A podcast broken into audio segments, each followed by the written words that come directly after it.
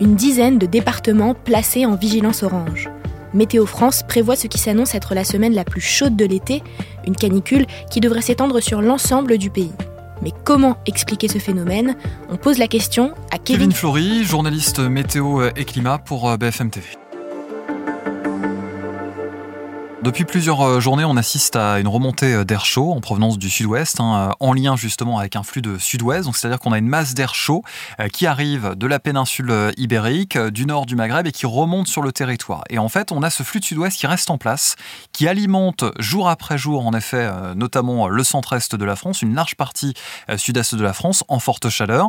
C'est pour cela que l'on aperçoit en effet des valeurs très élevées la nuit, de plus en plus, et très élevées l'après-midi également, de plus en plus. D'où le passage en vigilance orange de cinq départements euh, depuis maintenant plusieurs heures, depuis la semaine dernière d'ailleurs pour euh, le Rhône, euh, mais également pour l'Ain et pour l'Isère. Et donc, en effet, dans les prochains jours, on va euh, s'apercevoir que euh, les conditions anticycloniques vont englober de plus en plus de régions, que les températures vont remonter sur de plus en plus de régions, avec euh, sans doute du 30 degrés, par exemple, dans l'agglomération lilloise pour vendredi ou samedi prochain, qu'il va faire plus de 33 degrés également dans la région de Bordeaux, sans doute dimanche, 34 degrés à Toulon. Mais c'est vraiment, encore une fois, vraiment le Lyonnais, le centre-est de la France qui seront les, les plus concernés, les plus touchés par cet épisode de forte chaleur. Et comment est-ce qu'on va passer d'une situation plus contrastée à une de chaleur plus massive Alors actuellement, on a une zone de dépression, donc avec un petit peu plus de nuages, un petit peu plus de pluie, beaucoup plus de fraîcheur qui est en place sur les îles britanniques.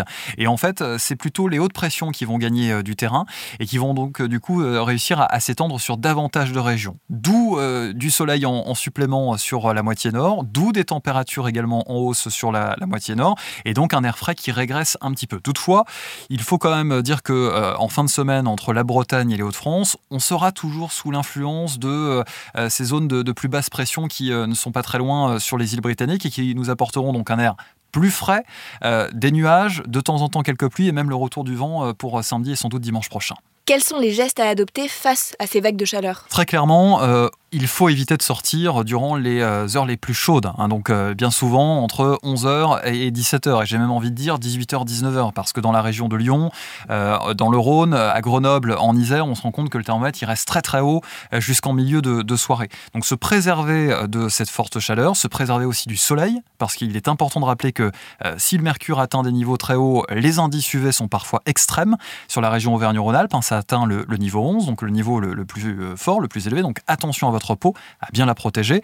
On s'hydrate, on évite toute activité euh, sportive, évidemment, hein, que ce soit euh, sur des terrains de foot ou que ce soit même sur, sur l'eau, hein, sur des, des, plans d'eau hein, où la température est également très élevée. Donc le, le plus simple geste à faire, c'est se protéger du soleil, se protéger de la chaleur, en privilégiant les euh, zones euh, ombragées et en privilégiant évidemment les, zones qui sont euh, bien aérées, parfois même climatisées, notamment pour les jeunes enfants ou, les personnes âgées. Merci d'avoir écouté ce nouvel épisode de la Question Info. Tous les jours, une nouvelle question et de nouvelles réponses. Vous pouvez retrouver ce podcast sur toutes les plateformes d'écoute, sur le site et l'application BFM TV. À bientôt!